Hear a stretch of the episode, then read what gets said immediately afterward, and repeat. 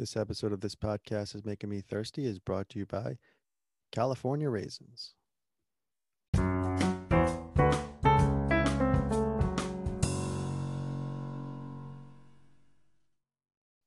Hey, welcome to This Podcast is Making Me Thirsty, the number one destination for Seinfeld fans. This is the place to be. This episode thirty-three. In this episode, we welcome Larry Hankin. Larry is a legendary, legendary actor. His career spans seven decades. He's starred alongside Clint Eastwood in Escape from Alcatraz. He's in a bunch of John Hughes movies, including Planes, Trains and Automobiles, Home Alone. You might know him from Billy Madison as Carl. Uh, he was in several, several T V shows, Breaking Bad, Friends, um, Laverne and Shirley. he, he his his career is is incomparable. You know, going back to the late sixties, he was in a comedy troupe called The Committee. Um, you know, working with the likes of Miles Davis, Grateful Dead, Bob Dylan, Lenny Bruce. This guy, this guy's been been around, and uh, we thoroughly, thoroughly enjoyed this conversation. Uh, it was a pleasure. He, he gave us his time, and um, you know, obviously, we talked about um, him playing Tom Pepper in the season four, season finale, two-parter, uh, hour long, the pilot, where he played Kramer in the show within the show Jerry. um, Larry Hankin, incredible episode. Uh, can't thank him enough. Uh, please subscribe um, and tell someone else about it. And thanks for listening. Check us out on uh, all the uh, social uh, outlets at This Thirsty on Instagram and uh, Twitter at This Thirsty. Thanks again. Enjoy. Well,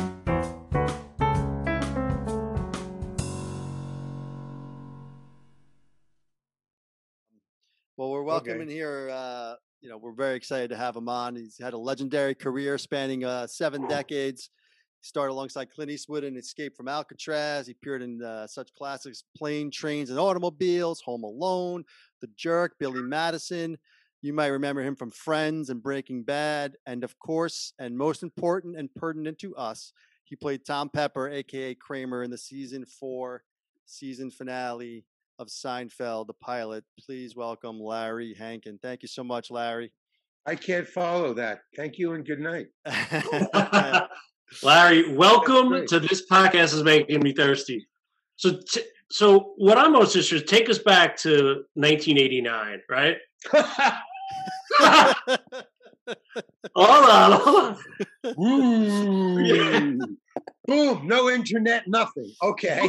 Now what so do we do? You're, you're thirty years into your career at that point, right? I guess. This, yeah. the, show Seinfeld, the show Seinfeld comes out. Yeah. You get the call to audition for Kramer. Take us right. back to that moment.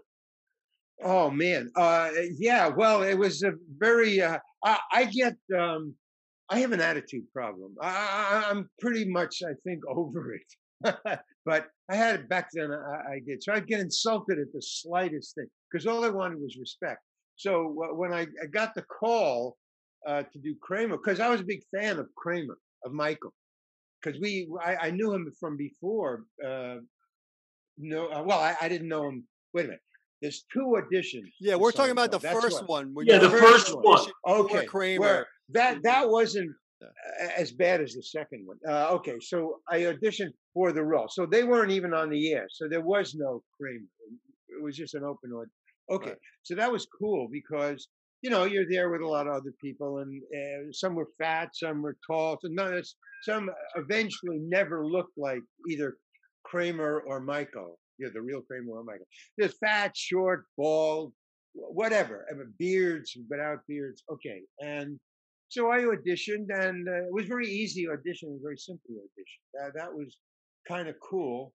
Um, I don't remember anything specific that's worth, uh, you know, a lot of time. So I, I just went home, and I, I okay, um, because it wasn't on the air, so, uh, you know, it was just another stupid sitcom, right? uh, I didn't care, it was just another one. So I, I just went home. Okay, Um, it went on the air. Obviously, I didn't get it, or my, my agent said, hey, you didn't get it. You know, fine. Okay, cool. That was okay. And then I saw who did get it, you know, Michael. And I knew Michael. So I go, oh, wow, man. Uh, cool. I was glad for him. Because, uh, you know, if, if they get somebody, if I don't get a part and they get somebody who's really good, you know, who I, I like, I'll, I'll watch the show. Oh, I do that. If I don't get it, I'll watch the show to see who did get it. Right. You know, so, they got him? What the fuck? Are you kidding? You know, I just go into that. Right. What were they thinking? What the? Okay. So, but, but Kramer, I liked. I, I mean, I liked Mike. So, but then I got a call to be, the, you know, a, a guy who's imitating Kramer. That got, really got me, uh, my dander up, because when I went into audition, it was the same people that I auditioned the first time, plus a few strangers, but none of them looked like Michael or, or the real Kramer or me. They, they were, you know, fat, you know, short, tall, beards, bald, uh, you know, and I, I couldn't figure that. I mean, I'm auditioning to somebody to imitate Kramer. Why are they here? Why aren't I the only one here? You know, I mean, I get into that. Uh, but I got, the, you know, I, uh, so I auditioned. Uh, okay. Oh, and then there was one guy. I knew everybody in the room. I knew uh, Costanza was there. Jerry was there. The director was there. Uh, you can always tell the director. He's the sloppiest dressed and the oldest person. Ooh, Tom Cherones? Tom Cherones was there, right? Tom, Tom Cherones? Well, at the time, he was the oldest yeah, person yeah, in yeah. the room. You know, and he was, you know, dressed like a director. You know, he didn't care. It's not his audition. You know, and then there was a producer who had a suit on. But then there was a, a, another guy who I didn't know, or, you know, I never saw him. But, and he didn't say anything the whole audition, which I was wondering what his purpose was. I knew the, you know, what everybody's purpose there was, except him. And then they said, well, thank you very much. And I'm just about to get up to leave. And he says, go in the door, uh, go out the door, go outside that door, you know, the one uh, for the waiting room. Go out the door, come in like Kramer. That was all he said. Go out the door, come in like Kramer. Okay, I can understand that. Okay, that, that that's a valid auditioning direction. Okay, so far everything's cool. I went in. You know, now I'm, I'm when I go out, I'm in the room where everybody else is waiting to audition, plus the secretary. I didn't see anybody else go out the door and come in again. So that already, I go, am, am I mean that I'm going to get this? I don't, I don't understand. Okay. So I went out, went in.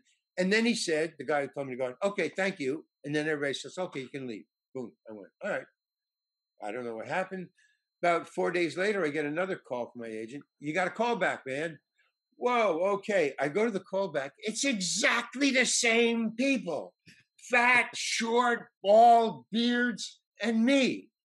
And I'm starting to think, wait a minute, what the hell is going on? I looked like Kramer. I did a really good audition. I came in the door and went out again. Come on, man. I go in, and there's the same people and the same guy. Didn't say anything. At the end of the audition, he says, wait, go out the door and come in like Kramer. I mean, verbatim from the first time. So I went out and I come in. I auditioned for that role five times. The same guy, the same audition, the same people, five times. And I'm going, they're supposed to pay you after three. See, I'm even getting disturbed right now. You know, Larry, I think I'm going to walk out on you guys. Larry, were you, were you, were you pissed that they like? Yes. No, no, no. What, what I mean is, no, I know you're pissed, but like, you didn't get the original Kramer role. Like when your agent said they want you to come back and do Kramer, were you like, fuck these guys? Like they didn't give me the original role, or you just no, wanted because I respected Michael and what he got was doing it. with Kramer. So it was, they got yeah. a good guy, got man. It, and it. I also yeah. have worked with Kramer, but Michael. Michael. Yeah. So I know the difference between us, and I understood why they picked Kramer. He goes over the top. I go under. There's a really two different styles sure, of comedy. Sure, and I thought for what Kramer is doing, he's the perfect guy. I would never have come up with the door thing, coming in and out of the door. That's brilliant. I watched him uh, when I finally got the part. Uh, I finally found out the, on the fifth time when I when the same guy said the fucking same thing. He said, go out the door, come in like Kramer. So I re I got angry. I, I mean, I was angry already because I brought four four auditions worth of anger into that room. And when he said I was gonna, I said, if he does the same thing, I'm gonna just tell him, you know, go shove it, right in front of him, right in front of everybody. So he says, go out the door and come in again. And for a millionth of a second, I hesitate and I go, I'll go, let, let me find out something. So I went out and I went over to the, I didn't go right back in. I went out and I went over to the secretary and I said, who the fuck is that shooting in there? He's telling me to go out and come in the door. He's bald, he's got glasses. And she says, oh, that's Larry David. He owns the show. And I go, oh, okay. Thank God. Thank God I asked. Because I went back in and, and I said, thank you very much. Thank you. I said it to the, to the guy. The guy I was going to kill. I said, thank you. Now, uh, just a, a tag. As I'm walking out, there, there's like the, the waiting room. But then there's a, a, a, um, a hallway off of that. And there's a bunch of offices. And you have to get to the elevator by walking from the room down the hallway to the elevator. And as I'm passing one door, it's open and the lights are on, out. out. It's dark, but I can look in there. And it looked like a homeless hoarder's room. It was just a, a, a mess. Uh, not clothing and stuff, but but papers and you know, writing stuff and books and scripts. And it was just a mess. It was so messy that I went back to the secretary and I said, okay, now tell me whose office that is. And she said, Larry David's. Okay, thank you. So you got the part, and you so take us to now. You're shooting the uh, you're shooting the episode. I can't hear Larry. You. What's going on? Oh, really? Oh, there you go. You, got yeah, me. You have to have Can to be that close. Wow. Um, yeah, I was saying, take us to the actual shooting now. So you got the part, and you're on the set with Larry and the yeah. aforementioned Tom Cherones, um, and, and Jason Alexander, and and and uh, Michael Richards, who you had two, you know, one on ones with, and. The one-on-ones with George, with Jason Alexander, with the raisins is one of the all-time greatest Seinfeld scenes ever. Um, just trying to get your, your thoughts on just the set, like how it was to work. Was Larry hands-on on the set? Any type no, of, well, oh, what, what Larry did, okay, what was going on on the set is uh, kind of interesting. Um, Larry David doesn't direct. Tom directs. Right. And so uh, he just stands on the side uh, with his arms folded, you know, across his chest, and he just watches. And then every once in a while, he'll say to Tom, all right, hold it. I, I want to go talk to Michael. And he'll go over and say something to whoever it was. So uh, this is a, just a regular, you know, cast, not any extras or me or anybody else. He'll go over to them, pull them aside, which I thought was very nice. I, I, by this time, by the time I got to the role and was on the set, no, Larry was a genius. And, uh, you know, I mean, respect is due. So, uh, and I would notice that he would take them off to the side and then he would say something to them. And then when they went back to the scene, whether or not they changed the lines, but they were funnier. And that, that struck me. I mean, I, I noticed that right off and I go, why isn't he talking to me? I can be funnier. You know, if you just talk to me, man. But, you know, so uh, and you rehearse for four days and shoot. So around the third day, it finally happened, you know, he, He said, well, Tom, just hold it for a second. I want to talk to Larry. Oh, man, great. Um, so now my uh, my uh, character of uh, Tom Pepper, I had a backstory for him, or at least an image of him. And I thought he was very passive-aggressive on the, on the page. So I thought, well, the best way to approach that is to go Buster Keaton, just blank, do nothing. And then either let it explode because it's, you know, they're in there so long, or nothing bothers you, you know, or pretend nothing bothers you. So that's what I was doing, you know. Okay, so now Larry says, I want to talk to, uh, Larry says, I want to talk to Larry. So he started talking to himself. No, uh, okay, so he goes over to Larry, me, and he goes, uh, and I was waiting for some gem to make me funnier, you know, that he did that. I, I saw him do that every day to one of those regulars. He comes over and he says, he takes me aside and he says, very quietly and personally, he says, I know what you're trying to do. And I got insulted at that because the key word that ticked me off was trying. And I said, so I just gave it right back to him. I go, oh, really? What am I trying to do? And he goes, You're trying to do nothing. And it just blew my mind because that's exactly what I was trying to do. you know, I think I, I thought I had him, you know. And I go, oh, wow, you know, I got really excited. He actually was watching what I was doing. so he goes, so he goes, wow, yeah, that, that's, you're right. I, I am trying to do nothing. He says, well, you're doing something. And he walked away. And I thought, that's great, man. That is a great direction. He didn't tell me what to do. He just pinned me at, at what I wasn't getting to. That's a great, see, because directors, there's a, a great thing. You, you, it's hard to direct an actor because you can't tell him what to do. You have to tell him, you have to give him an image or something else that gets him to where you want to go or where he wants to go. But directors who give you direction, like, don't say it like that, or lift the glass and then speak. I mean, that's that's not, that's a no-no.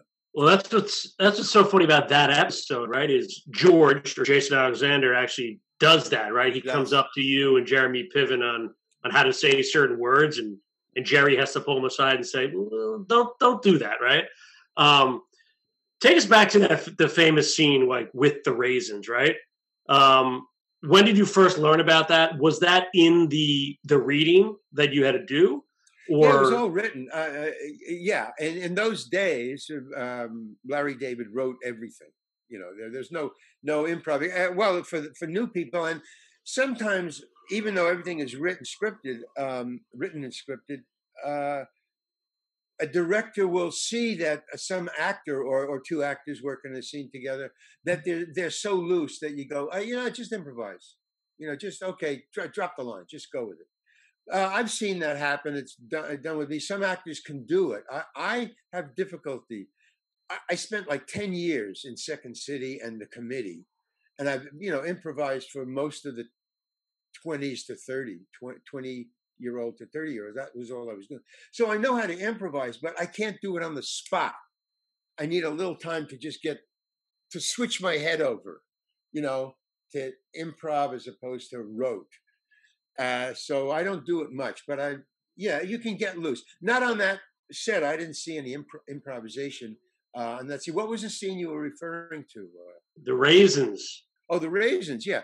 Well, that uh, was just written as, as written. Um, And we just did it as as written. And uh, uh, George Costanza, uh, Alexander, uh, Alex. Does anybody call him Alex? No, I don't think so. so Alex. Well, anyway, that guy. Uh, he is a great guy to act with. There's certain people who are terrible to act with, even though they're good actors. They don't give you anything. Uh, but Jason is just great. I'll act with him any day, man. He makes you look better. Uh, Clint Eastwood taught me that, man. He, he, uh, not, he, not verbally. I mean, I was just acting with him, and I was watching while I'm acting and watching him with other people. And he has a very unique acting style, which I try to use, and that's uh, why Costanza is so good. What great actors do is they ha they spend uh, uh, they spend no energy on their character. They spend all their energy riding on your energy.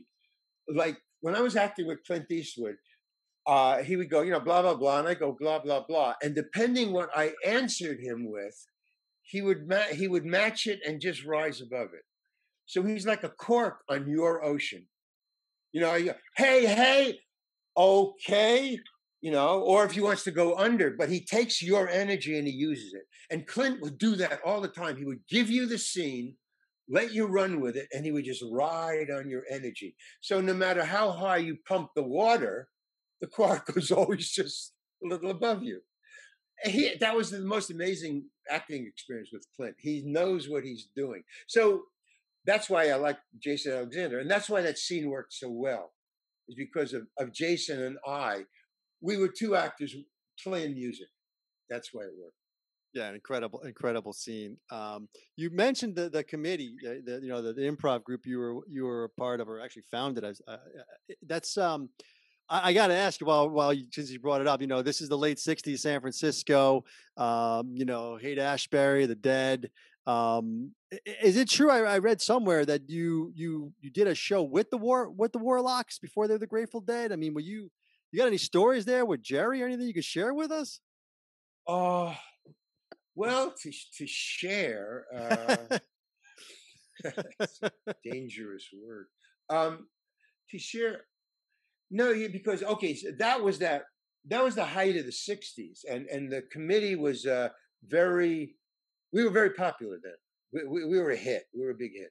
People were flying up from uh, L A. So uh, we had our Monday nights, and so and, and we were in Greenwich, uh, in North Beach, and that's where uh, the Warlocks. That's where uh, Jerry Garcia was. That's where Frank Zappa was. That, that's that's where everybody was. In, in the in the sixties, Tommy Smothers, Bob Dylan. Uh, everybody just came through, and they all came to the Committee.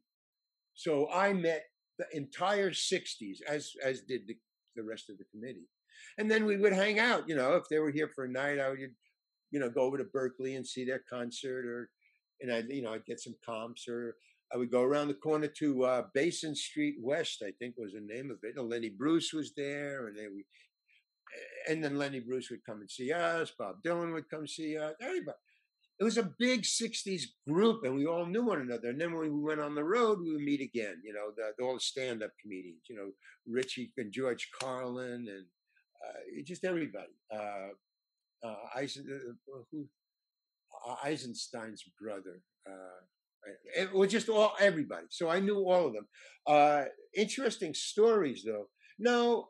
I don't remember, because it was just like Janis Joplin, you know, was she would come to the Committee. They would hang with us. That's what they would do.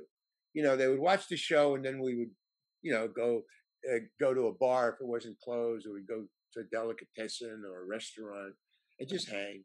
You know, uh, Lenny would come by.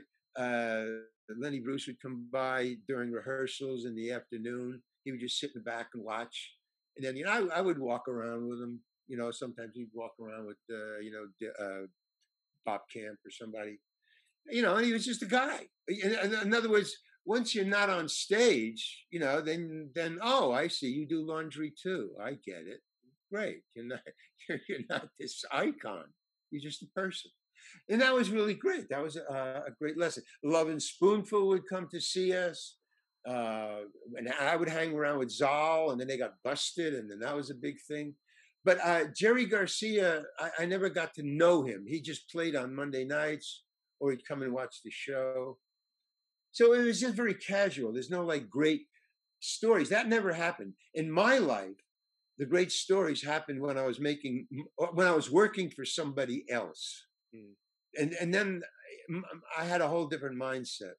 You know, I, I wanted, uh, you know, we were a big hit in San Francisco, where people are flying in from all over the country to see us, and all the stars and everything. And then you go down to Hollywood, and you're like, you know, a one-day player, and you're nobody.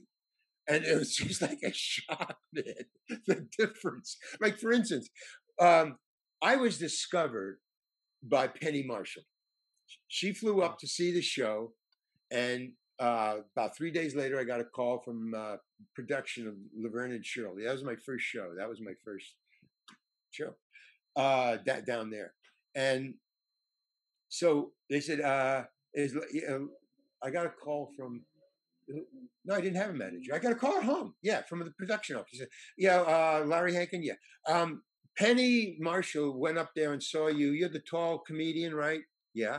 She said she wants you. They're doing a Laverne and Shirley is doing a prom night uh, episode, and uh, Laverne wants to, you to be the person that she dances with. So come on down. And that's how I got an agent. So I flew down. Uh, I didn't even have to audition. I, I just, you know, got the part. Uh, and and and then I, right after that show, that's when I got my agent. So she really discovered me and helped me, you know, get working and down there. The interesting thing about uh, the, what was it? There, there is an interesting story about that. Oh, right. So we're rehearsing. Me and Penny Marshall. We're rehearsing on the on the set. Nobody else is around. I think it was during lunch. So we we, we just so let, let's do it. Okay. So we're dancing, and, we're, and she, you know, she's a shtick person. she likes jokes and, you know, weird things and flips. So one of the things she said, well, why don't we do a dip and you drop me, you know? And she's a physical comedian, and she does have chops for falling. I mean, she she knows, she's like a clown. She really has, she knows how to do pratfalls and stuff. So I thought, you know, that, oh, okay, that's pretty funny, you know.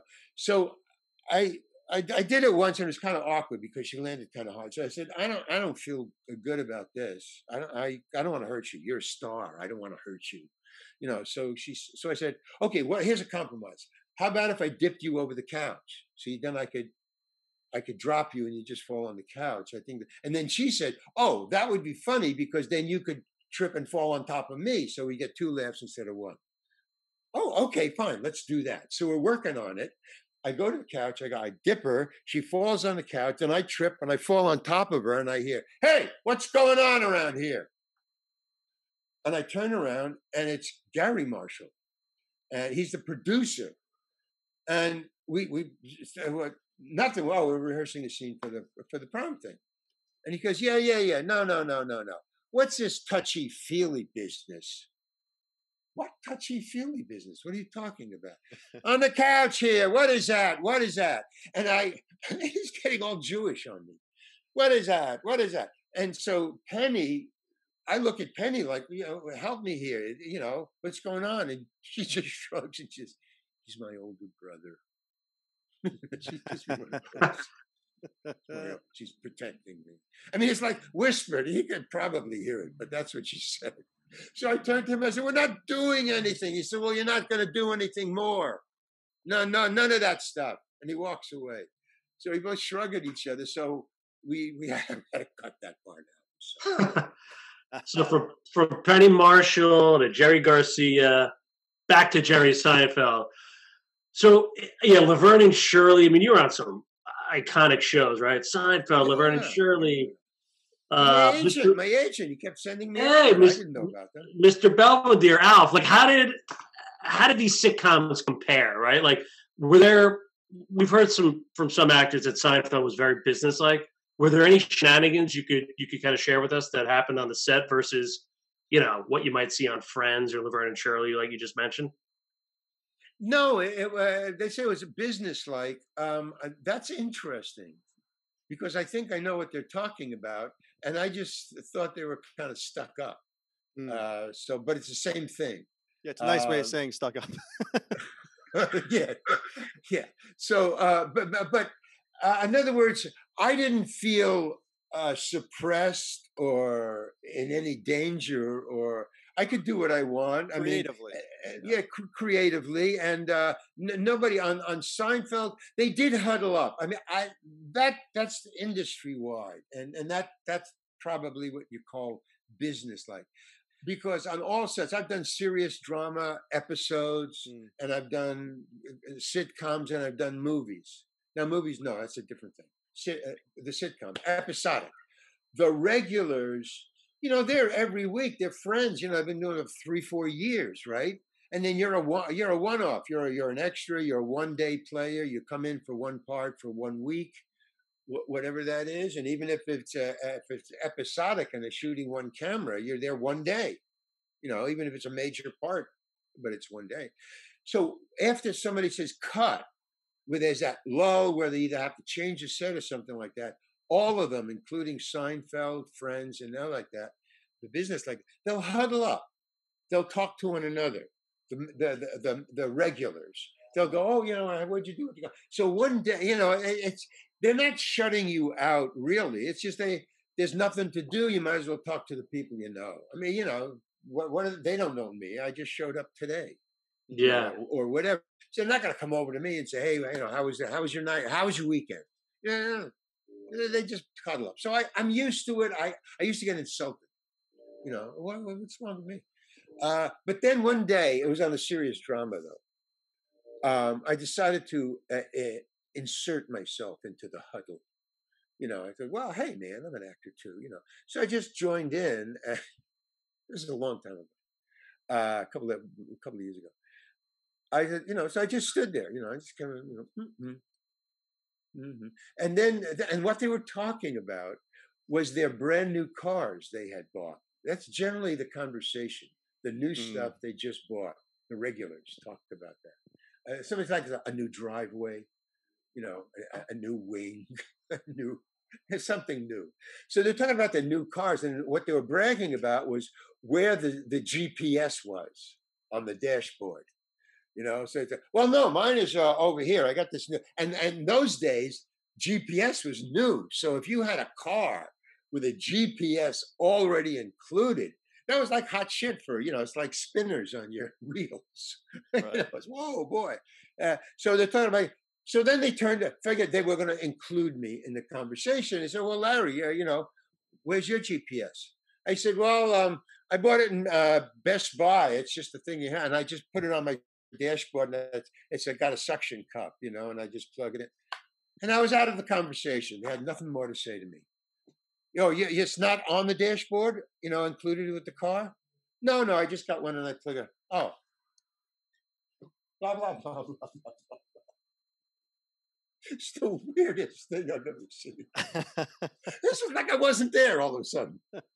It's just, I, I mean, I, I was I was laughing inside so hard I couldn't get insulted. I, I swear to God, it was just, wow, the placement. I had a handheld placed G P S, not good enough. Whoa! Oh my God! Hey, hey Larry. Amazing. Hey Larry, quick question. You you're still you still get residuals from that Seinfeld? Uh, Sure, you just uh, just curious, like what what was the going rate doing a guest appearance on a show like that back back in ninety-three? The going rate back then, well, I, I, probably it's the same as now. I did probably ten grand. Oh no, it's like five thousand dollars or two thousand five hundred if it's less, or somewhere around there, between two thousand five hundred dollars and five thousand dollars, depending on if you're coming in for one day. You know, I, I mean, you know, like if you're like an extra, but you have one line or something like that. But if you have a role where you have to be there for five days, then that would be five thousand dollars. And then you have to talk about, uh, there's three things. There's the part, this was taught to me at a young age by my first agent. There's the part, there's the money, and there's the billing. Make sure, Larry, you get two of any of those three. That's it. So um, if you get all three, then you're doing okay. But if you're just getting two of those, and you maybe then you're only getting one, uh, that, that's different, you know. It's uh, and I'm sure it affects how you walk around when you're not on camera. You know, whether you're an extra or you're a star or you're a regular or you're a you know, whatever. It, it, it I, to me, it, it it gets to my psyche. That's why I get so bugged when you know they they they hired him and not me. What the hell is going on?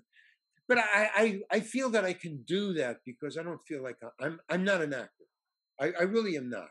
Uh, in other words, I can act, yes, and sometimes I can act really good. I mean, Escape from Alcatraz. I liked what I did. I watched mm-hmm. it. That guy's a good actor. But I'm not an actor. And here's what I use to differentiate. You know, have you ever seen Mister and Missus Smith, the movie Mister and Missus Smith? Years ago, yeah. Uh, with, a, uh, uh, uh, oh, they were married. Jolie, uh, Jolie and... Uh, Brad Pitt. Brad Pitt. Yeah, have you seen it? Because uh, I'm going to refer to it. You're not in it, are you? No, I'm not in it, but I just use that as a, as a uh, scene. Yeah. Have you ever seen it? Years ago, I saw it, yeah. Years ago, yeah. Okay, there's one scene, if you saw it at all, there's yeah. one scene you'll remember. And that is they're fighting and they're in, a, in an apartment or in a house, and they're shooting at each other, they're yes. arguing with each other, they're making love to yes. each other, they're hitting one another, they're shooting, they're fighting, they're rolling around, running from room to room. That's acting. See, that's, I can't do that. I'm I'm not an actor. I, I'm just I, I I can act if you give me the right part. So I, I don't so so I can I can get mad. If I was really an actor, then then I would try to be better. That would be all. all. I, I wouldn't get mad. See, if I'm a I'm a I was a stand-up comedian. I I have called myself. I've named myself a stand-up social anthropologist. That's what I am. That's what I did for a living. It was great. So. When I got booed or anything, I didn't get angry or mad. It just wasn't my crowd. That was all. I made that adjustment. You're not booing me. You just don't get what I'm doing. Okay, that's cool. That's that's you. That's me. Because in other venues, I would get huge laughs. So I was being, I knew I was okay. So if you're not laughing at me, it's on you. It has nothing to do with me. So, but but as an actor, I can just laugh or get mad because it means not, it, well, it means something because I care. Mm. But I mean, it means nothing, your your reaction to it, whether I'm bad or good or, you know, it, it's, I don't, that doesn't bother me because I'm not an actor. So you have a right to say you did it wrong. I'm not an actor. You know, it just saves me a lot of real angst. It makes sense. Know. That makes sense. Um, so the, the episode you were on though was a was a season finale, part two-parter, hour long. Was that shot any different? Meaning, like, you know, when you oh, mentioned in the Seinfeld thing? Yeah, yeah. I mean, you're you're on there. Yeah, it was totally different. Was all your stuff shot at the same time? Like, you know. Okay, so so here's here I see where yeah, I, I see what you guys are trying to where you're going. Do you? The, the interesting I don't stuff. Know where I'm going sometimes. My man. Well, yeah, but no, no, but no. The interesting stuff in my life, yeah, is not the stuff that you see and want to talk about. No, we we'll talk about anything. We're just, yeah, no, no, I, I no, this, no, I'm not, I'm, I'm not picking this out. I'm yeah. just, you know, oh, I'm, I'm off. I keep on shifting. Oh, I see why. Go, yes. No, well, that's not interesting. That, but this is interesting. No, that's okay. You can that's go wherever cool. you want. You are interesting. So whatever you're saying, we're interested. Yeah. In. So, uh, but the, the interesting thing about um, Just, uh, like no. uh, well, the, Sein, the, the, the Seinfeld thing is that. Um, Well, I, I, now I, for, I forgot what, what the question was. Really? So. Just, I was just curious. Working, I mean, you know, we talked oh, about working with Jason. Stuff. Yeah, we're talking about working with Michael Richards. Since you guys already knew each yes. other, you had auditioned for that role. Now you're in a one-on-one scene with him. You know, we're talking. You know, how, how did that? How, you know, was it comfortable for you? I'm assuming. No, I, you guys I kind of liked. I liked the character I was doing of Tom Pepper. I yeah. really liked how Larry wrote it. With this, you know, suppressed anger and then exploding, and on the ridiculousness of what he was getting angry. And dried fruit, no more dried. Yeah, yeah. Fruit, great line. You know, great line. Right, I'm gonna take this and shove it down your throat. You know, I, it just, I, I laughed just while you know reading the yeah. thing. So when you're doing a, a scene with somebody who can act with with you, like Costanza, like Alex. It's a pleasure because you can unload and you know the guy's going to take it and use it because he's funnier than you are.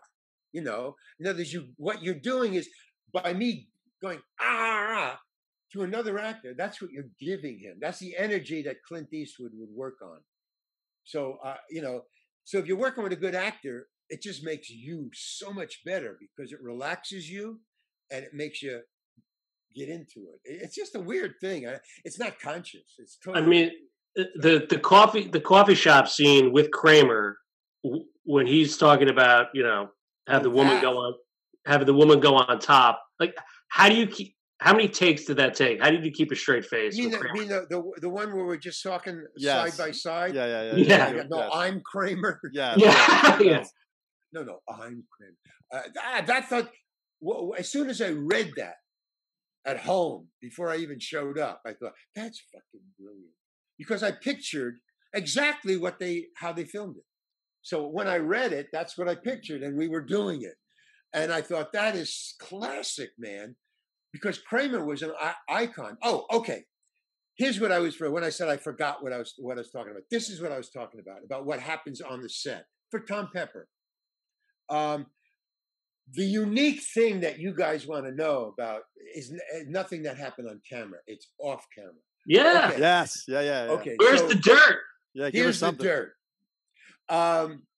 So I'm wait I, because there be and it happened because there was no audience, which you mentioned, and that's what keyed me off. The the there was no audience. We were just shooting it straight for two weeks, but with no audience, uh, and the reason was. That they thought, uh, or, or they shot it. No, they they shot it in the same in the same week, but they shot two shows in, in one week with no audience. And the reason was that they didn't want to hold an audience because they were shooting on it one day. It was episodic. It, it, it connected. Uh, they didn't want to hold an audience for two shows. That's way too long for people to sit. Two, that's two and a half hours of shooting just to sit in the bleachers. So they divided it up, and they didn't want to then, you know, get people out and bring in a new crowd, because that hour between of getting them out and getting them in and cleaning up the seats and everything like that, that's an hour between the first episode and the second episode. They didn't want to lose the energy. They wanted it to be continuous. Okay, so that's the set. That's the setting that this happened in. There's nobody in the bleachers, and everybody's just, it's like shooting a movie, only with three cameras.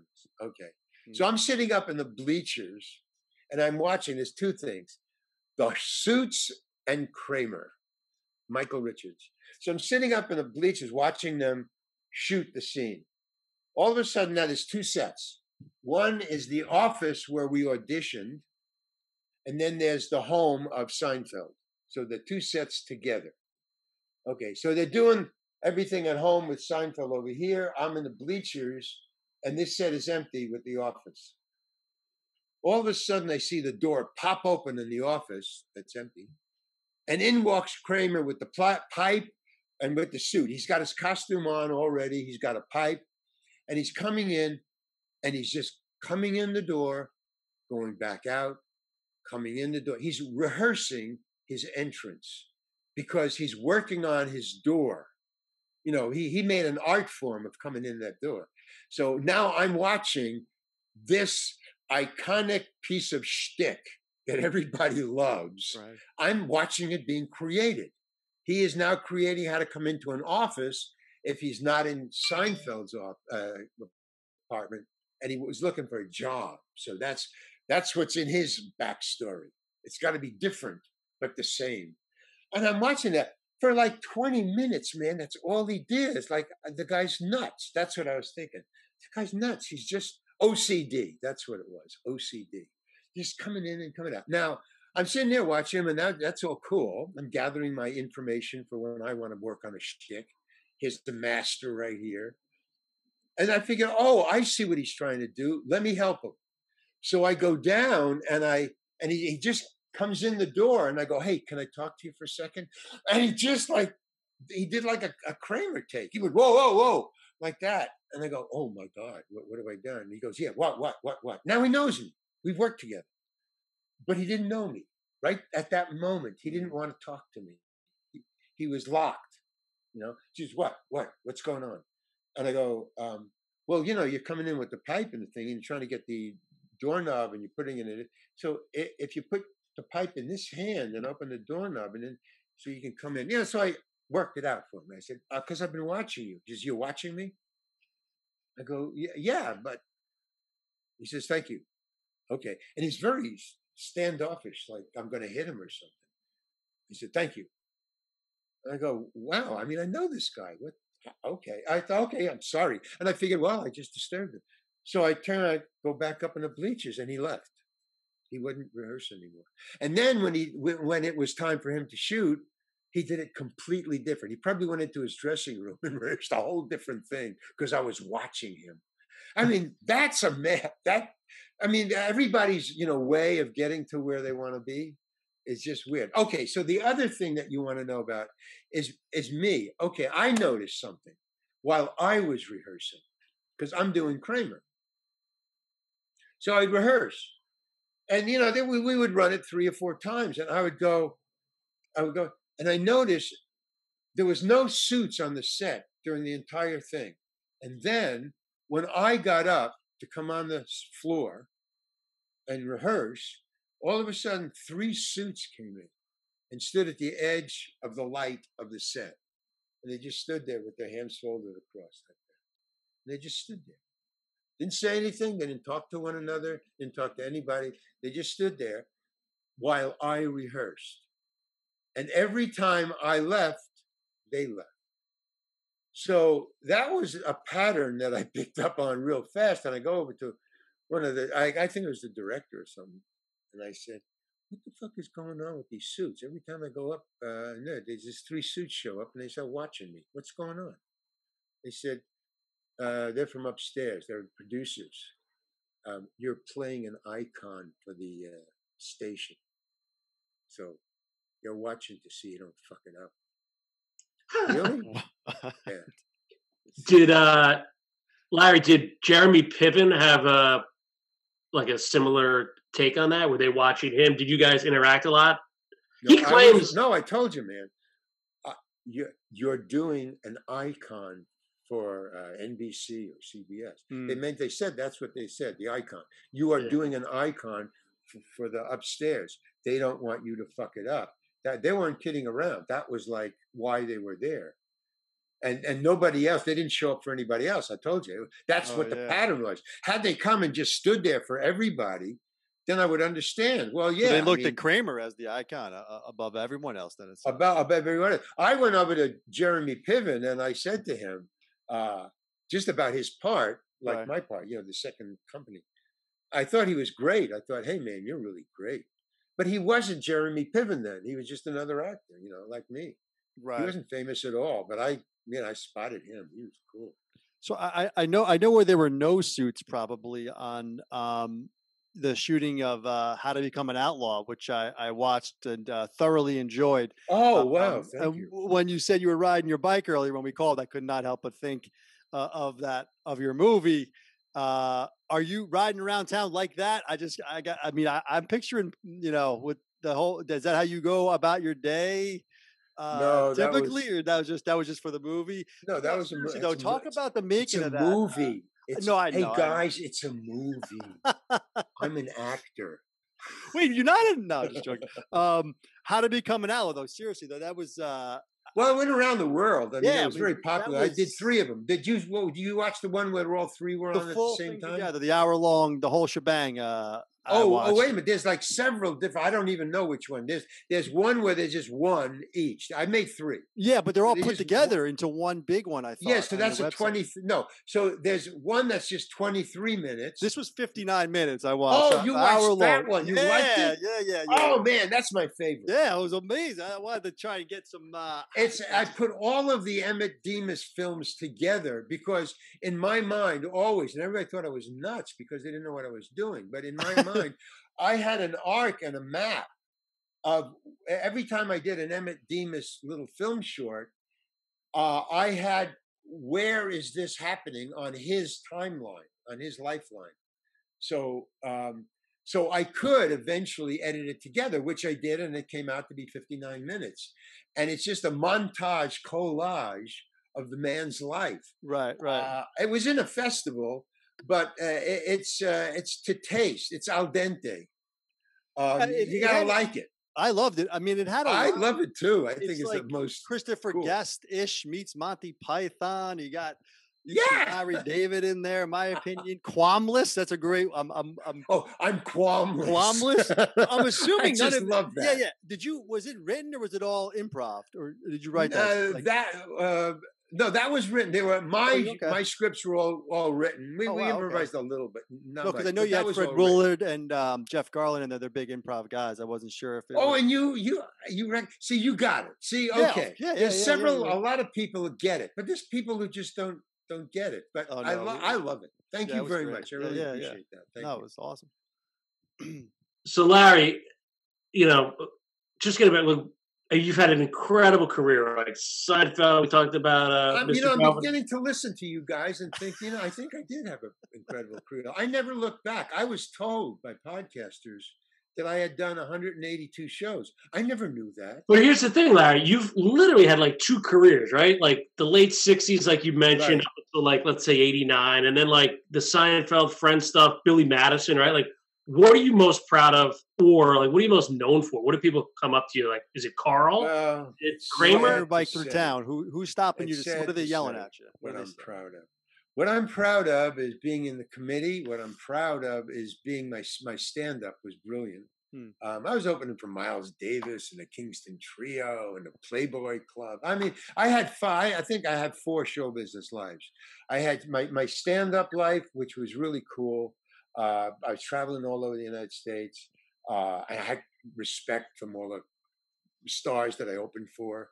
Uh, uh, so, uh, so I had uh, committee, stand up, then T V sitcoms, then serious uh, dramas, and now my own work, which is film shorts, my own film shorts, like uh, Emmett Deemus, Solly's Diner got an Academy Award nomination, yeah, film short.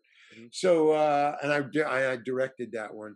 So I had, I've had five different boom, boom, boom, boom, but it was never uh, apparent to me. I just went until I got tired of something, or I got so bored that I started to look for something else to do. And then I got hooked on that and did it until I get bored. I get bored very easily. I'm, I'm a dyslexic.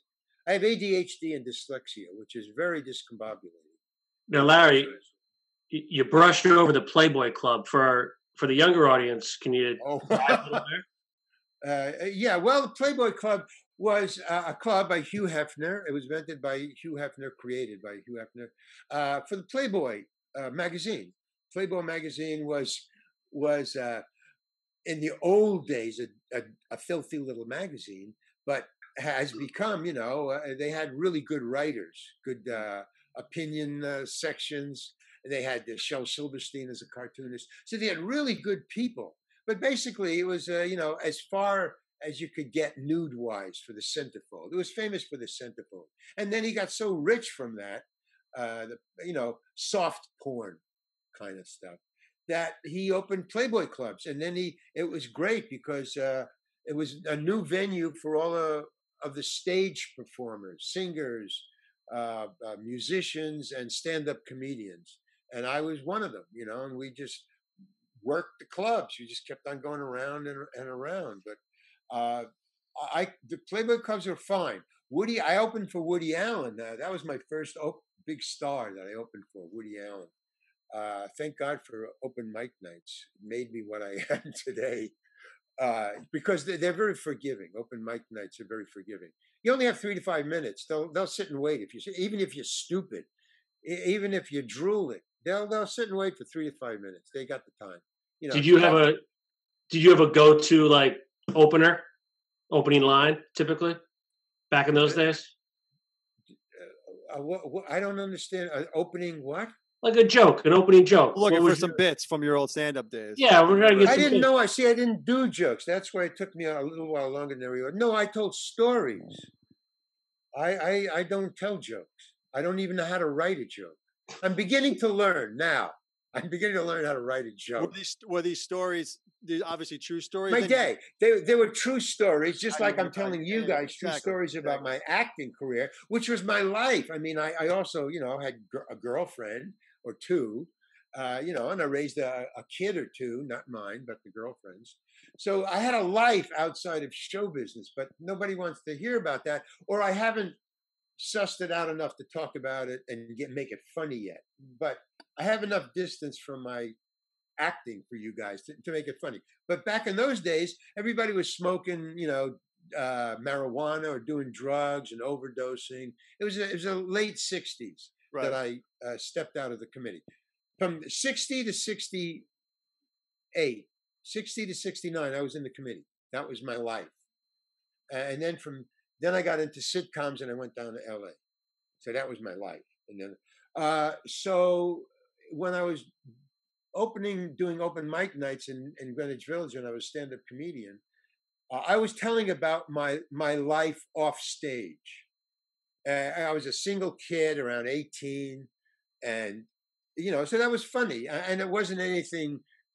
It wasn't like show business or official. It was just a guy hanging around, you know, getting in fights, being beat up, uh, losing money, getting on the wrong thing, whatever. You know, just stuff. Uh, and, and then I started, and then, oh, okay. And then I started to get into critical thinking comedy. I started to watch George Carlin and Lenny Bruce. And then I started, and then that's when the great divide happens, you know. I get on stage with Miles Davis and I can pick out the guys who smoke marijuana. Uh, these are the, the, the coke freaks are in the back. You know, I was doing that kind of stuff. Right. Sex, drugs, and rock and roll. And then when I opened for the Love and Spoonful in Washington uh, University in Saint Louis, Missouri, I started doing the exact same thing as the Playboy Club stuff and for uh, Miles Davis. And they booed me. They boo, boo, get off the stage, get off the stage. And they were pulling the armrests off and throwing them at me. These wooden armrests, they're really heavy, man. Throwing the first two rows. Throwing, get off the stage. So I talk to them and I go, hey, hey, stop, stop. I didn't get off the stage. I'm yelling, I'm yelling back at them. This is sex, drugs, and rock and roll. What's the matter with you people? You're college students. What are you, stupid? Come on, quiet. You know, and they actually listened to me. They stopped to listen to me rant at them. And they were just going like that, like nobody's ever done that. No, no, this is sex, drugs, rock and roll. I was talking about somebody's, you know, penis, you know, uh, his Johnson. And, you know, they, no, boo, boo, boo, boo. And God, God was a thing. God, uh, so I, you know, I had this little, oh, God created you. What's between your legs there? We don't want to hear about God. No, boo. Fuck you. Fuck you. So they're throwing it. And so the Love and Spoonful often says, no, keep going, keep going. They wanted the riot. They wanted the publicity. You know, right, so they're right. yelling at me. No, keep going. So I stopped and I said, okay, I'll do clean material. And they shut up. They shut up. They go, oh, okay, fine. As long as you do clean. So they're sitting, no girls threw anything, by the way. Just want to tell you that. No, no female. Uh, so, so, I, so I started, I have about ten more minutes of clean material. I'm cherry picking. So I'm do ten minutes. And then when I got a really big laugh, I go, okay, we're going to talk about Johnson's and God now. Oh, oh they, they thought, oh, fuck you. And then they turned the lights on in the auditorium and I see the guys in the back, in the back rows, are pulling off their armrests and passing them down to the first two rows who were out of armrests by now. So they were, you know, the caissons are coming off. It was just, and then cops came down the road, uh, ten cops on each side, and pulled me off the stage. Incredible. So that's, that's what was going on. Incredible stories, man. This is, I listen to this all day long. This is incredible. Miles friggin' Davis, huh? Yeah, he wanted, me to tour. he wanted me to tour with him. You oh know, my to gosh. Go to Europe. And I turned him down because I thought, well, I, I, I want to get famous here first, but I, I should have went. But who cares, you know? Yeah, and, I mean, hell, that's. Uh, but but I was very flattered, man. Are you kidding? Miles wanted me to open for him. Woo, that was cool. Man. Jeez, oh my gosh, I, I this this has been incredible, man. I'm, I'm this is we can't even uh, we can't even thank you enough about this. Um, whoa, Miles Davis, you got you know you're. This is incredible. The, the the the the trajectory of your the way you were saying it earlier, how you had five different showbiz um, lives. lives. You know, it's just like your, your boy Emmett. It's like the road takes you where it takes you, right? I guess that's how you've been oh, living well, your real life this whole time. Just whatever I guess comes about, you're true. gonna you know you're gonna take on, and you know whether it's uh you know Breaking Bad or or you know this dark or Barry, these dark you know. um episodic type drama shows or something like, you know, Seinfeld, Friends, where you're just, uh, you yeah, know, comedy. I mean, I mean, it's whatever's going to take is going to take you, right? Uh, yeah, I just, I guess because of the, uh, my curiosity, I'm really curious, but also because of the dyslexia and the A D H D, uh, I get bored if nothing's going on and my mind will just go to something else to create. Like art, so, your artwork behind you. I know on your website. Yeah, yeah. Oh, this my art. yeah. That's my yeah, artwork that's, right there. Yeah, See, so uh, I paint. You know, so if I have nothing to do, I'll, I'll, I'll paint. You know. So by the way, you know, I, I have a a website called the real larry hankin dot com, which is ridiculous because somebody stole my real name.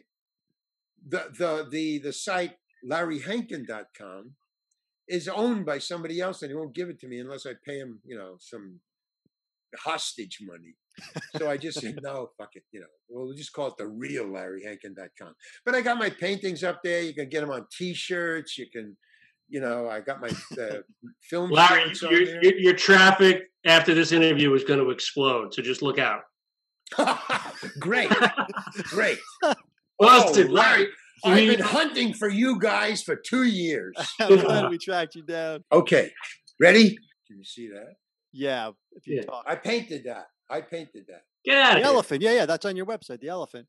Oh, yeah, right. See, so you can get it. You can get it on a T-shirt. You can get that on a T-shirt. Did they start from doodles? You're, did you start doodling, yeah. Then you just turn it into that? Yeah, I doodle. Uh, that, that, uh, both of them. Well, all my paintings start on a piece of newspaper. I, I start on newspaper. I, I read the newspaper. And you start and doodling. If there's and a, then... Uh, well, I either get an idea, I'll see something, and I'll do it on the newspaper. You know who else is a big doodler is uh, Peter Melman, writer for Seinfeld. We talked to him about that. I don't know if oh, really? Yeah. Uh, and then I just put it into, uh, I take the drawing, and I it's true. I'm a so big funny. doodler too. No, I'm, I'm, he's laughing at me because I always talk about doodling. I'm a big doodler. Whenever I talk to someone who likes to doodle, plus doodle's a funny word. To okay, do you, do you know who Roger Price is? I don't know. You don't? No, no. Oh, so man, doodle you are. For you. I got the book for you. It's called, and, and I don't know if you ever heard of it. It's called Droodles. D R O O D L E S. Oh, Roger Price. Yeah. Yeah, Roger Price, Droodles. Well, you, you mean should, serious, you O'Hara? You really know who he is? Yeah, wow. he does. He does. Uh, oh, by, by by the way, my name isn't Marty. You yeah, what's up with that? Uh, I did. I, I I had to do uh, a cartoon uh, version for an interview for somebody else, not for for Carl Gottlieb. They were interviewing Carl Gottlieb, who wrote Jaws. Right, right. He's yeah. a good friend of mine. He's my yeah. best friend. Um, so they were interviewing him, and they wanted to interview the shark, Jaws, you know.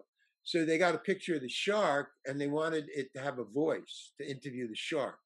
So I was the shark of Jaws, and his, and they we had to give him a name, so I named him Marty. So that's left over from Marty the Shark interview, uh, but they they put it on there on their Zoom, because they started it. So every time I go on Zoom, Marty comes up. I have to change it. Well, it's too late now. So you, how could, Jaws, obviously, I mean, geez. How come he didn't put you in that movie?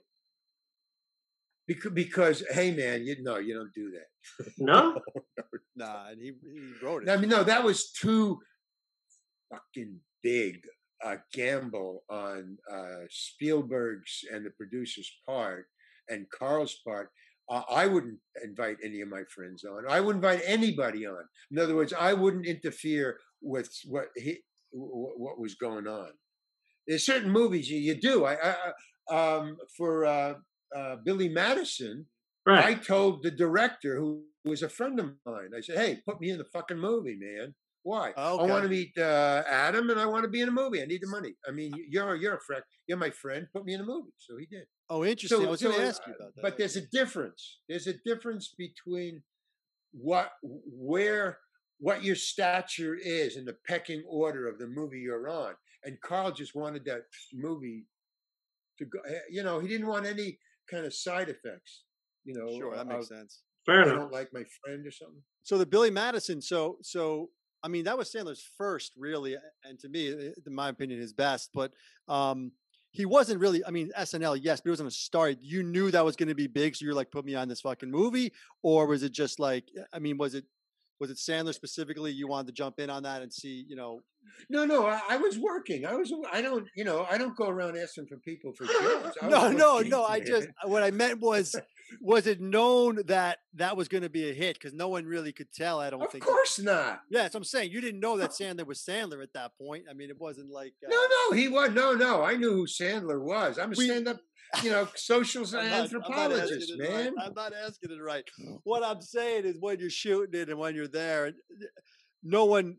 You, you, no one saw becoming the hit it was going to become, obviously, no, right? No, so that's no. what that's all I was getting at. If there was anything on the set where you were like, "This is this no, is no," but but there's certain there's certain yeah. people and certain. But no, he did the truck movie, Spielberg. And then he did the fish movie. You know that where the truck is following that that guy, and you know. Yeah, yeah. Uh, well, he he had his chops. He had his bones. No, right, right. Spielberg was Spielberg by the time he got Jaws, but that had nothing to do with it. It's just where, I, if, you know, I knew, uh, first of all, I was working, so I didn't need a job. that was that was the first thing. When when uh, when my friend was directing uh, Billy Madison, uh, I didn't have a job and I needed money. Hmm. So, oh, my friend is directing a movie, I'm going to get a job. And I, I and he wanted me to cut my hair. I mean, it wasn't like a freebie. Oh, yeah, come on. Come on, Larry. No, I was a hippie. I had hair down to here. I was proud of my long hair. It took me months to grow that yeah. crap in. And then, you know, I said, put me in the movie. And he says, well, you have to cut your hair, man. And I go, no, I'll put it up on a ponytail. And he goes, no, then you're not in the movie. Now, this is my best friend. And he said, either cut your hair or you're not in the movie. That's my best friend. I, okay, I cut my hair. I mean, you know, now Carl is in that the, the fish movie, and I was working. I didn't even approach him. I probably was on the other side of the country by then. You know, I was traveling or whatever. So it's a, you know, it's it's a, it's a crapshoot. It depends on what's going on right this second, where I go, sure, and, and how I act. Really, has uh, and I'm just curious because obviously Larry David's gone on to do a lot of things. Sandler, like, have they ever invited you back to other movies or? On, on yeah, Curb? yeah, but I blew them both. You know, I blew them both off. Uh, I, I mean, I, I blew, I, I blew the, I blew the gig because I didn't say the right things. I mean, you know, it's uh, show business is a very weird mistress, um, uh, hyper. She uh, for for Sandler, he here's how flighty he is, and I, I don't like those kind of people because they they screw me up. I, and I got enough problems, mental problems.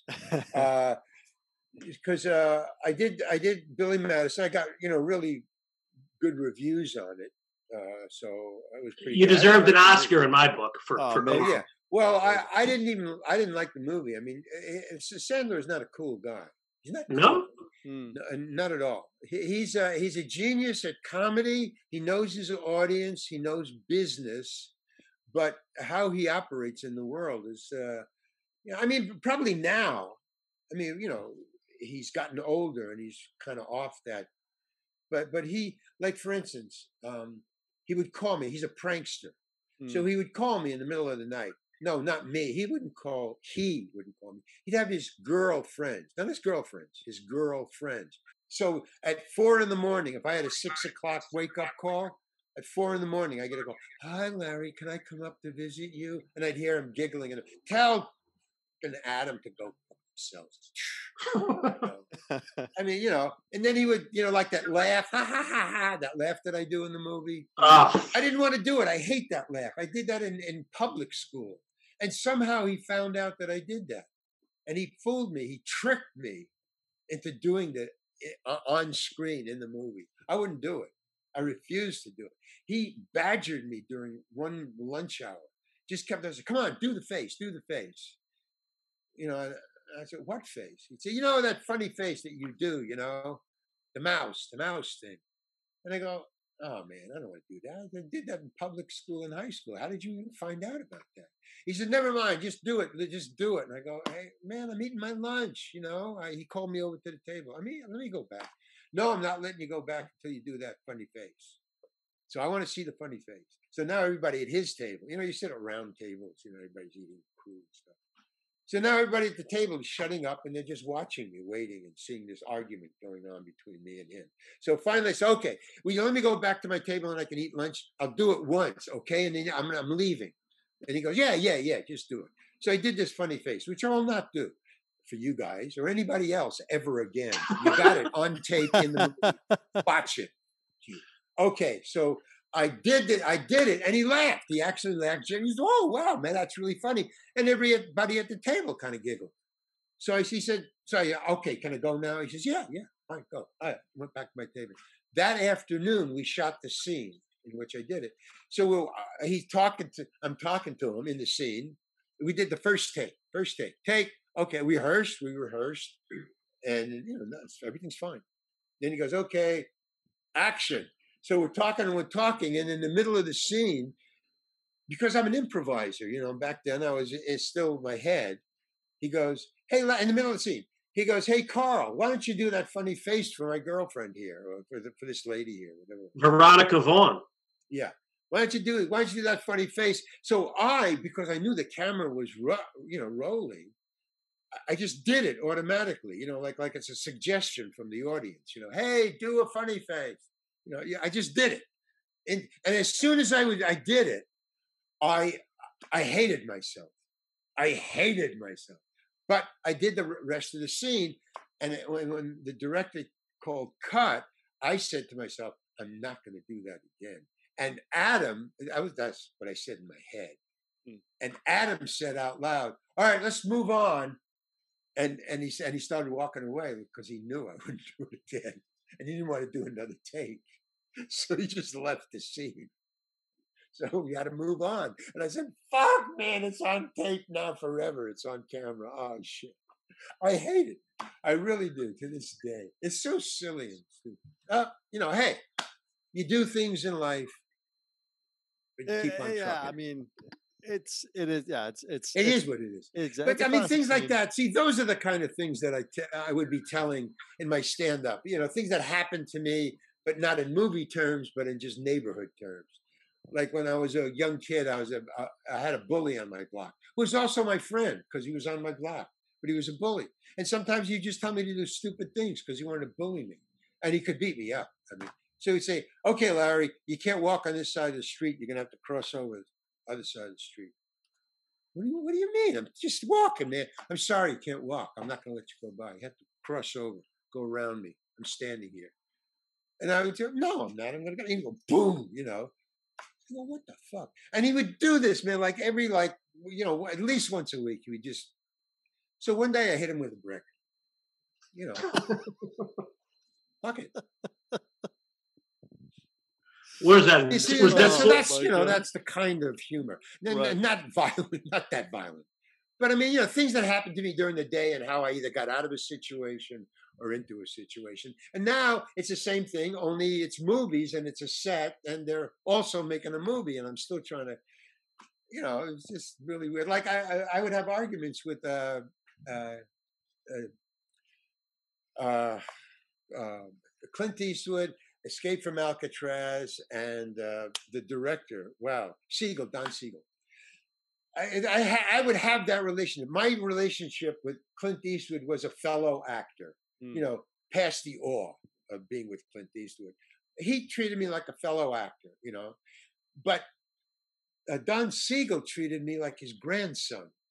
So it was like a grandfather, grand, grandson relationship. And I, I loved it. I thought it was really funny because I could, I could jerk his chain, you know, and he'd have to take it because, hey, Grandpa, hey. Or he would put me on and I have to take it because, hey, it's Grandpa, it's a director, it's, you know. But we were, we were, we were friends. Like he would say, I'd say, he wanted me to cry in my crying scene. He would go like, um, hey, Larry, uh, he'd come up to me. I'd be playing cards with the crew.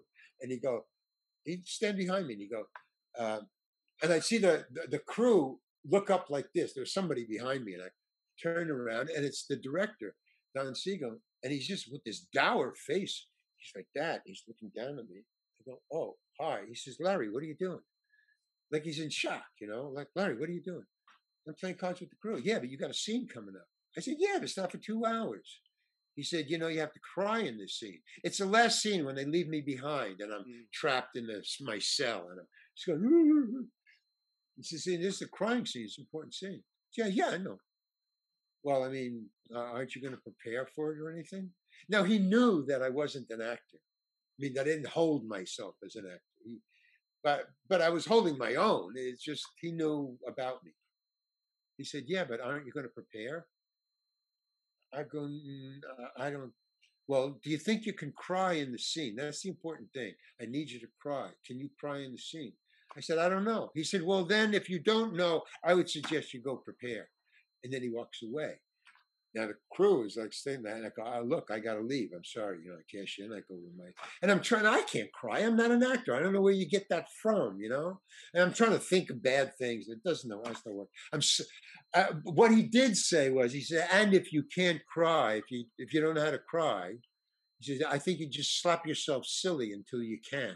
He used that phrase, slap yourself silly until you can. Eastwood.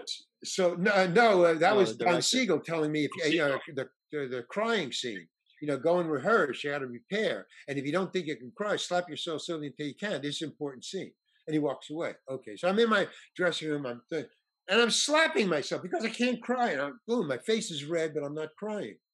Uh, so I figured, well, uh, let me think of okay, my backstory. Okay, so I thought of an excuse why Charlie Butts wouldn't cry in this scene. And uh, so I, I find him. I find him. Where's Don Siegel? I got to talk to him. So he goes, yeah, Don. And he's standing alone, luckily. So I go up to him, Don, Don. He's standing in a hallway. I don't know. It's Alcatraz. We're standing on, you know, cement all over the place. So he's standing. I go, hey, Don, can I talk to you for a second? Yeah, what? He says, uh, I say, um, look, look, Charlie Butts wouldn't cry in this scene. Really? Why not? Uh, well, because um, see, uh, in his in his backstory, I have a backstory for him. He doesn't cry very easily And he wouldn't cry in this particular situation because I, you know, I went over it and I thought Charlie Butts wouldn't cry in this scene. Really? Okay, well, look, Larry, here's the thing. And he goes, I have a, I have a movie here. I have a huge arc. And he goes, huge arc. And he puts his huge arc in the sky. And he says, in this movie, it's all guys. It's all testosterone. And all they want to do, Larry, is they want to fight. And they want to get out of there. And they, they're angry, see? So I need some other kind of emotion in this whole movie that I have here. Maybe somebody, I don't know, another emotion like, like, like crying. I need somebody to cry right about here. You know who's in that scene, Larry? You're in that scene, and you're going to cry in that scene, okay? And and uh, it's really funny. He had called over his. Uh, I thought, okay, okay. He had crawled over his. Uh, I left out a very interesting part, but I'll just tell you, it's not part of the story. But he called over his his girl Friday, Carol, who was twenty, about twenty-five, twenty-six, twenty-seven. She was his secretary, and basically she walked around with a notebook, and she just followed him around, and he would say, you know, make this note, blah, blah, blah, right there. She also had a copy of the script. She was just right there all the time. He, he calls her over. He says, uh, hey, um, Carol was her name. Carol, would you come over here for a second? He said to me, he says, would you tell Carol uh, this, what you just told me about the backstory? This is before he exploded with the arc. Right. He goes, would you, would you tell Carol what you just told me about the arc? So she didn't know what the hell was going on, and neither did I. I didn't understand why I had to tell her. But I said, okay, and I'm telling her, I go, you know, hey, well, you know, I got this backstory, and he wouldn't cry in the scene, blah, blah, blah, blah, blah. So that's what I told him. And then she looks at Don, and she looks at me and says, yeah, so. She says, okay, Don says, now, Carol, would you please tell me what the fuck this guy's talking about? I need somebody to cry right here. He's pointing to the ceiling. I need somebody to cry right here. So she says, she says okay. So she says, well, I don't know. She says, thank you, Carol. You know, he, and she walks away. She says, okay, you got that, Larry? Goodbye. And he walked away. So I'm left there now, bereft. I don't know what to do. This is my first big movie. My, my first big movie.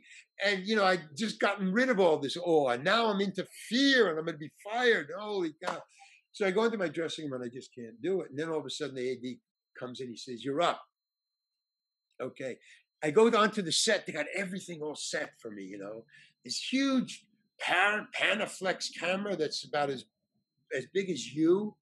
And he goes, okay, you ready, Larry? And I go, yeah, yeah, I'm ready. And I'm not ready at all. But I figured I'm fired, and my go-to is I don't give a fuck. I'm not an actor. That that's my go-to. Right. Get this. So and then he puts me, he sits me down, and he puts the camera this far away. Now, I'll do it sideways. He puts the camera right here. That's where the that's where the box is. That's around the lens, which is about right here. So so that so that's frightening, man. To have a I've never had a camera that close to me. It's like you're in my space, man. Move back a little. Uh, so, all right, but I'm there. And he goes, okay, you ready to cry, Larry? I go, yeah, I'm ready to cry. I'm not ready to cry. I go, yeah, yeah, I'm ready to cry. He says, okay, ready? Gets me, he says, and action, Larry, cry. And I go, uh, nothing, nothing. And I'm going. And all of a sudden I hear Don Siegel go, hey, Carl, bring it in.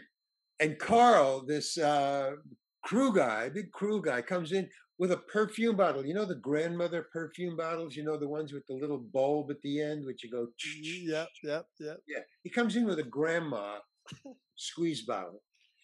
And he goes right in between the box and me, you know, it's right, right there. Right in between. He sticks it in between and he goes, and this mist just. And then he goes, roll it.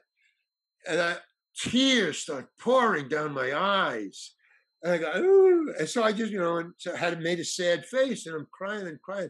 And he goes, cut. Great, Larry. That was really fantastic. Thank you, Carl. All right, moving on. Let's go. Boom. And move on.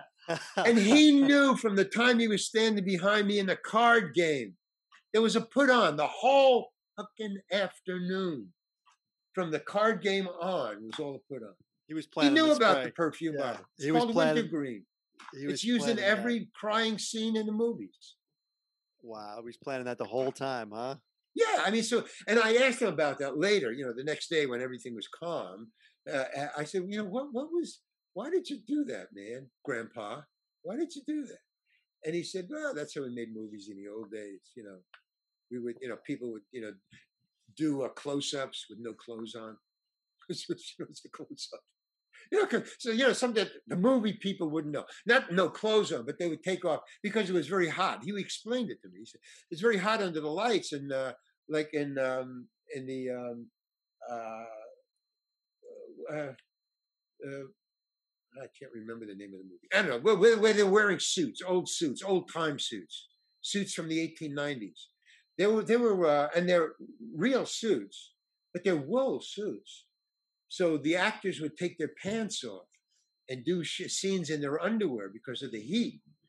But it was only from the chest up. So, you know, they would, you wouldn't know it, but everybody's putting it. Sometimes he would go by this thing and he would see uh, Broderick Crawford and um, uh, some other actor, like Clint Eastwood, but Broderick Crawford and somebody fighting on the sides of the road and police. And he, and they were in his shot movie. He was directing this movie. I can't remember what his name, the other actor's name was. They were fighting, had a fist fight. The cops had broken it up. Their cars were pulled over on the side of the road. It was P C H, which goes along the seashore. Uh, and, and it was seven o'clock at night. It was still light out. And he slowed down because all the traffic was slowing down to see this fight and the cops on the side of the road. And as he slowed down, he saw that those are my two stars. They're fighting on the side of the road. It's seven o'clock at night. They they have an, a, a seven o'clock shoot tomorrow morning. Should I stop and break this up? But I got to get home and eat and get some sleep because I got to get up at like four in the morning. So he no, he said no, fuck them. I'm I'm I'm going home. I want to get some sleep. So he just passed them by. But he wondered if they'd show up the next morning. And sure enough, the next morning they showed up. They were scarred up. They went into makeup. They covered it all up. And it was like nothing ever happened. Like they remembered their lines. They were very friendly on the set. Da, da, da, you know, they, even though they hated each other when they walked away, they did their jobs. They were professional. And he was very proud of that, Don Siegel. How they made movies in the old days, how, how loose they were, because they were so uptight. If you look at old photos when they were making black and white movies, look at the crews. The crews were all dressed in suits. That's how serious they were in those days. So, you know, they had to let off steam, and he just was carrying, he was still doing it. I thought I thought he was the greatest guy in the world. I, I, I loved him. Incredible. I loved Nancy. Wonderful story. Incredible. And you, I mean, it's listen. It's a great movie, too. Yeah, well, amazing. Incredible movie. Incredible movie. And you were, I know you don't, you don't want to be called an icon, but you are a stand-up comedian. Oh God, I've oversold myself. We love you. We're we're so happy you came on our podcast. Thank you so much, man. I, this has been incredible. You, the, the stories you gave us, you know, the things you've you've done. It's it's. Uh, oh, thank you guys. Thank you for waiting. I was on I was on a bike ride. I thought, oh my God, these guys. I have to get there. I have to get there. All good. I have no idea how many people I ran over. All good. Thank you guys. Enjoy the rest of your day. Thank you so much. Love you, Larry. And you too. Love you. Hey, anytime you need a you know a replacement, give me a call. Thank you, Larry. Okay, take it easy. Amazing. Man. Hey, uh, hey, Larry. Yeah. This is uh, Tony. Uh, we had emailed about uh, doing a podcast, the Seinfeld. Oh, holy shit! What time is it now? What time do we go? Are you on now? Yeah, we were going to be on now. It was going to be two Eastern. So, I mean, we can set it. If, if you, I don't know if you, you know, what are you thinking? I'm on my bike outside. Okay. I mean, I can come. I can come back, but I'm on my bicycle. So let me see, fifteen minutes. Um, yeah, it'll be a half hour before I could get online. Is that? Can you wait that long? I mean, I think so. What do you What do you think? Oh, Howard, can you? Yeah, I think so. Yeah, of course. I didn't think we were before then.